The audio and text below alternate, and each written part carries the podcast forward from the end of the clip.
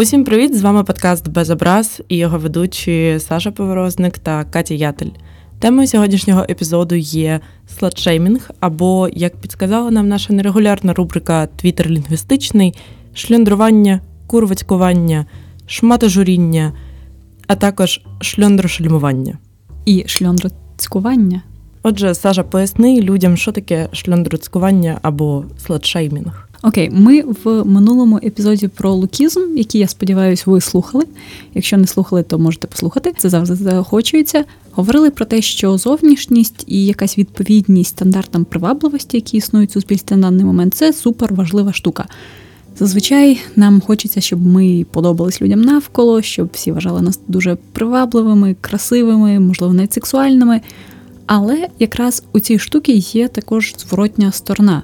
Коли нам здається, що люди аж надто стараються виглядати привабливо, ми починаємо трошки до них відчувати якусь антипатію або осуд. Я знаю, це стосується не всіх, але дуже багато людей. Вони навіть коли вони не хочуть цього робити, вони починають трошки відповідати цьому образу бабок, які сидять під під'їздом, і осуджують свідомо чи підсвідомо людей, які їм здаються сексуально активними, або просто якимось, можливо, трошки збочинцями, можливо, вони займаються якимось сексом, який вважається неправильним, нехорошим. Можливо, ці люди одягаються якось надто провокативно. І ці люди зазвичай вони, навіть якщо вони нічого, нічого такого не роблять, через те, що все це звичайно є суб'єктивним. Вони засуджуються. Отже, ми поговоримо про те, що таке слетшеймінг не більш якихось зрозумілих поняттях на прикладах, які ми підготували та пригадали. В першу чергу це стосується історії про те, як люди, які паразитують на концепції традиційних цінностей, вважають, що чоловіки, у яких було багато сексуальних партнерок, це хоч куди мужчина, а жінка, у якої було багато сексуальних партнерів, причому багато це завжди достатньо умовне поняття uh-huh. в їхньому розумінні, це обов'язково якась повія і шльондра. До речі, тут дуже цікаво, я вставлю невелику таку уточнення. Я нещодавно писала матеріал про серіал Секс і місто. І що мене вразило, я читала старі рецензії на нього, які переважно писали чоловіки-критики. І їм всім поголовно страшенно не подобалось, що головні герої вони сміливо говорять про секс, вони якось його обговорюють, а не мріють знайти того єдиного і лише з ним займатися сексом. Що мені здавалось супер дивним, бо на той момент було багато серіалів про чоловіків, де це було абсолютно.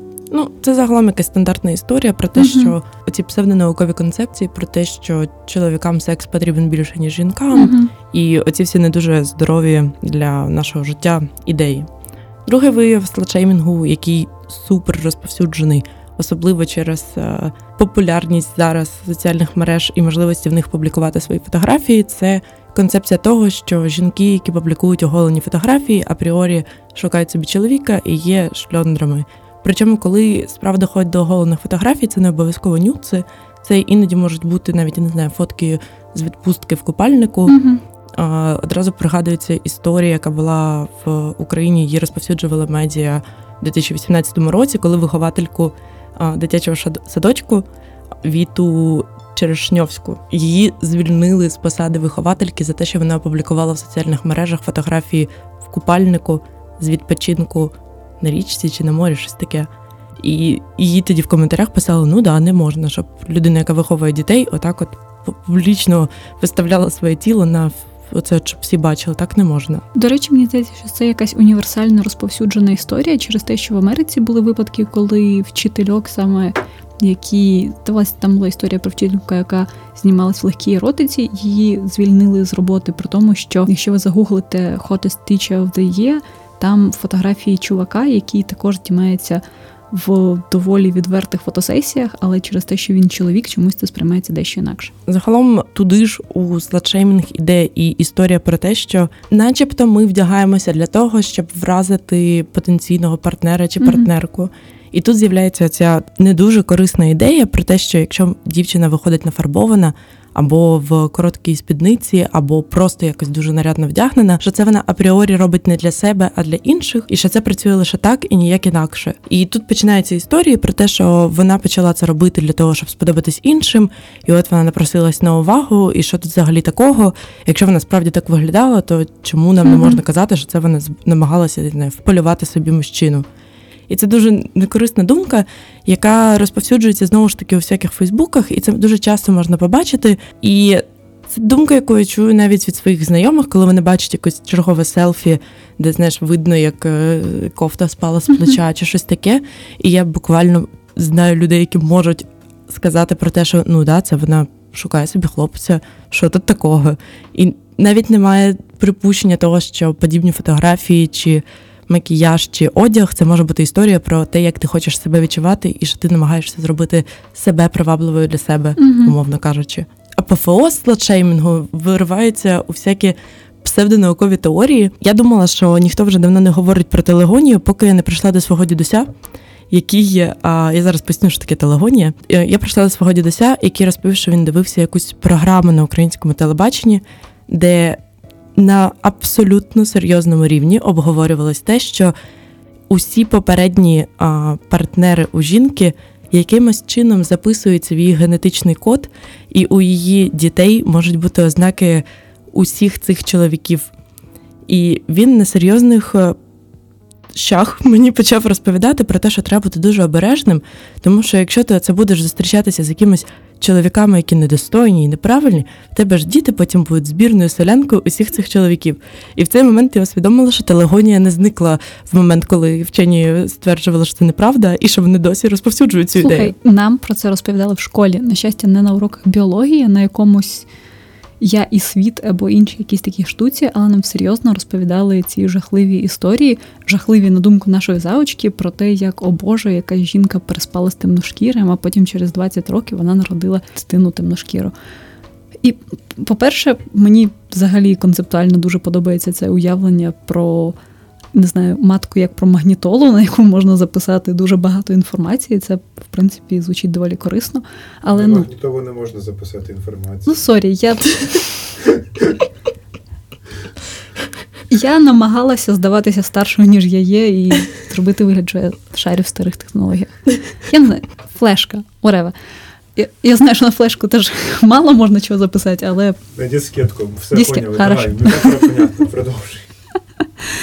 Ну, але, звичайно, такі якраз теорії вони показують, наскільки двояке у нас ставлення до чоловіків, які можуть спати з ким завгодно, і їм не буде жодних наслідків, і до жінок, які повинні берегти себе в усіх можливих сенсах і стежити за тим, щоб не зіпсувати ні свою репутацію, ні честь, ні вагінальну пам'ять. Вагінальна пам'ять, прости господи. Здавалося б, ну от є люди, які так думають, і що з того, і як це може впливати на наше життя. І невже ми маємо звертати увагу на кожен коментар під е, одним неназваним медіа? По суті, ні. По ідеї, ми б не мали на це звертати увагу, якби у цього всього не було реально впливу на наше життя. І тут починається історія про те, що як тільки якась думка стає популярною і її популяризують навіть твої знайомі або родичі і починають обговорювати щось в ключі, наче це нормально обговорювати саме так, автоматично починають формуватися комплекси.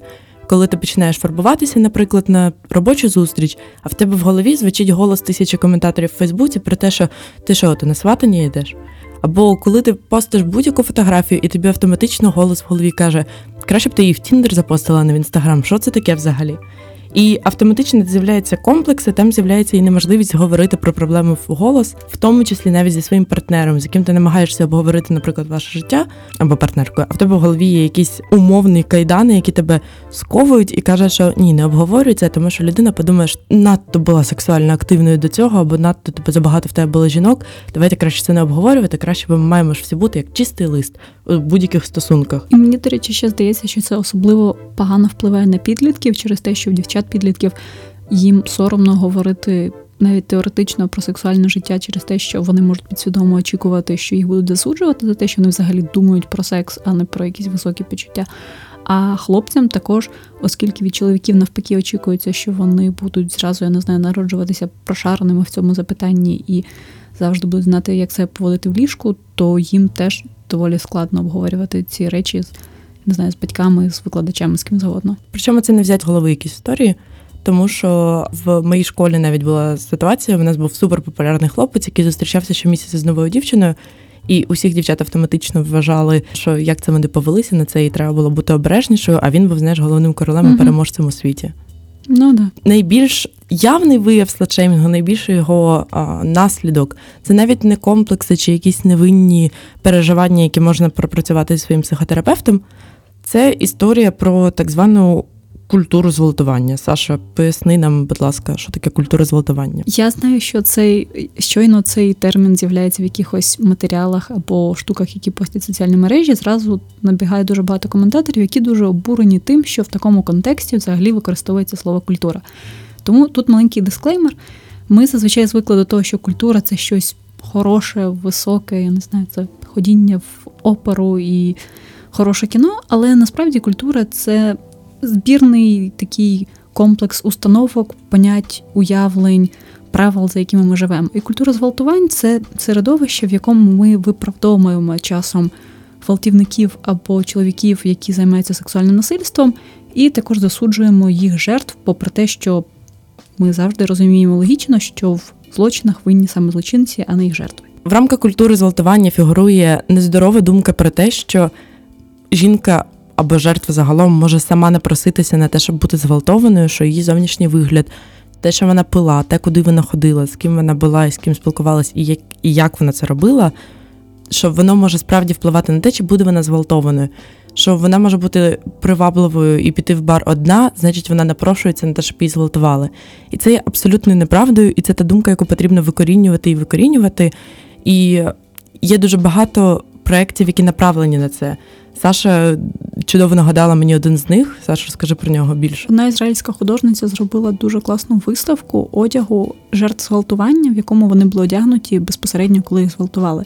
І серед цього одягу, не повірите, але майже не було якихось блискучих міні-спідниць і колготок в сіточку. Замість цього були пуховики, були великі светри, були якісь комбінезони, були штани, було багато абсолютно звичайного одягу, який люди носять протягом я не знаю, щоденного життя. І ця виставка показує, хоча мені здається, що ця думка і так доволі логічна, про те, що гвалтують не. Я не хочу сказати не лише я не знаю якихось провокативно одягнутих людей, через те, що тут взагалі нема жодної жодного зв'язку чи жодної кореляції. Гвалтують, на жаль, кого завгодно за будь-яких обставин дітей, немовлят, літніх людей в інвалідних візках, кого завгодно. Жертвою може стати хто завгодно. Через те, що знов таки про це багато говорять і криміналісти, і психологи, і гвалтівники, вони. У нас є таке уявлення про те, що гвалтівники вони просто не можуть встояти перед своєю пристрастю, але насправді це не бажання, я не знаю, це не прояв закоханості або страшенного потягу до дуже красивої людини. Це просто бажання принизити іншу людину, показати те, що вони якимось збоченим чином домінують, і це не має нічого спільного, я не знаю, з якимось прекрасним щирим потягом або пристрастю. Я маю зробити невеличкий дисклеймер. Ми в основному говоримо про жінок як жертв зґвалтування, попри те, що чоловіки жертви зґвалтування також існують. Це mm-hmm. правда, чоловіків також гвалтують, і в рамках е, усієї цієї історії про культуру зґвалтування цю думку часто відкидають. Але чому ми говоримо переважно про жінок? Тому що статистика навіть в Україні говорить про те, що кожна четверта жінка в Україні була або зґвалтованою, або відбувалася дія, яка могла призвести до зґвалтування. Тобто вона могла б стати потенційною жертвою. Кожна четверта це дуже страшна статистика. Ми б з радістю навели статистику про чоловіків в аналогічній ситуації, але, на жаль, по Україні цієї статистики просто немає.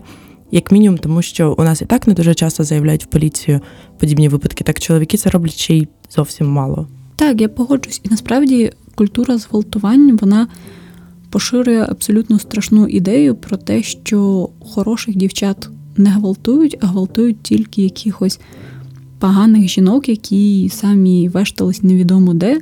І це також поширює, наприклад, ідею про те, що секс-працівниць неможливо зґвалтувати, про те, що вони і так займаються сексом за гроші, значить вони повинні бути готові до будь-якої агресії в свою сторону. А це абсолютно неправильно і робить їх роботу ще більш небезпечною, ніж вона вже є.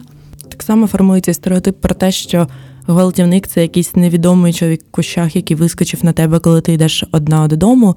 В той час, як статистика і в Україні, і по світу говорить абсолютно протилежні речі, що зазвичай жертва знає людину, яка її гвалтує. І тут з'являється дуже дивна ситуація, коли багато з нас особисто знає жертв гвалтування, але ніхто з нас не знає жодного mm-hmm. гвалтівника.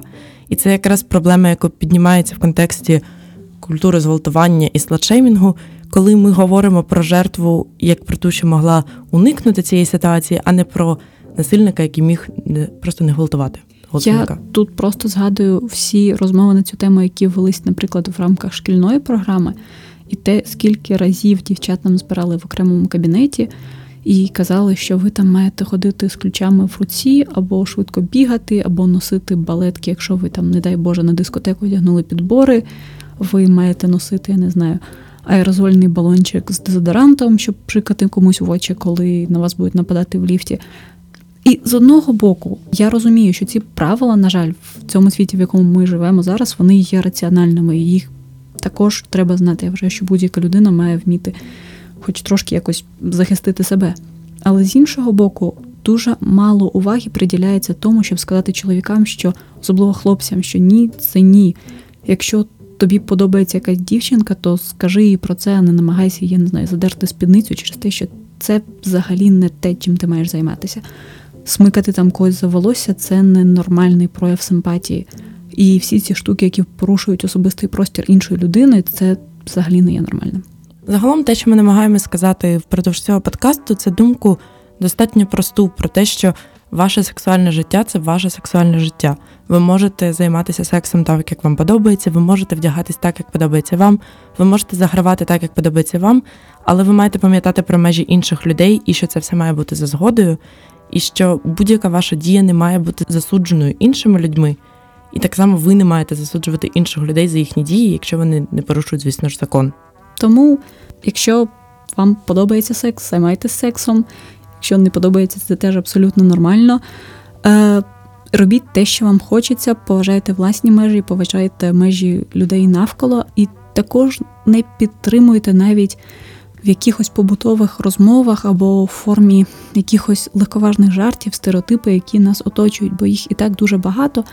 І як ми вже встановили, в принципі, вони активно заважають людям нормально жити. Вони дуже сильно шкодять жертвам насильства.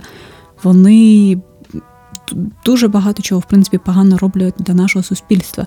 І тут я знаю, що в багатьох виникне питання: а що ж робити з випадками, коли жінки обріхують чоловіків, наприклад, звинувачуючи їх в зґвалтуваннях? Ну, ми тут швиденько подивилися статистику. Е, в Данії, принаймні, кажуть, що десь лише 1,5% е, звинувачень зґвалтуваннях були Е, брехнею. Було доведено, що це були фальшиві звинувачення, тому, як бачите, це не дуже великий відсоток. Навіть попри те, що подібні історії є в українській маскультурі, на фоні грає пісня братів Гадюкіних 117 стаття. Так, але на жаль, в той же час кажуть, що за світовою статистикою близько 90% зґвалтувань про них жертви не повідомляють в поліцію і там не повідомляють, я не знаю, керівництво своїх кампусів або HR на роботі. Тому ми бачимо, що тут є дуже багато куди розвиватися і над чим працювати. На жаль, це ще одна хороша ідея про те, що якщо вам хтось каже, що він або вона стала жертвою зґвалтування, ставте, звісно, під сумнів всю інформацію, бо всю інформацію треба перевіряти. Але пам'ятайте, що, скоріш за все, людина далі може пройти через 20 е, кіл пекла повторювання однієї ті самої травматичної історії, повторення того, як це було, виправдання своєї поведінки, і, скоріше за все, цій людині і так буде важко пережити цей досвід. Спробуйте просто допомогти їй, а не засуджувати її автоматично. Дякуємо за увагу. Да, з вами були Саша Поворозник та Катя Ятель. Ми маємо змогу говорити про всі ці важливі речі завдяки Радіо Поділ. У нас є патрон. Якщо будете кидати тут донатики, ми будемо говорити про щось веселіше, але це не точно. Якщо ви хочете, щоб ми поговорили про щось конкретне, пишіть в коменти, пишіть на сторінку Радіо Подолу на Фейсбуці шерте, розповідайте про нас своїм друзям і просто слухайте нас. Це і так нам дуже приємно. Бувайте. До побачення. Радіо, радіо, поділ, поділ.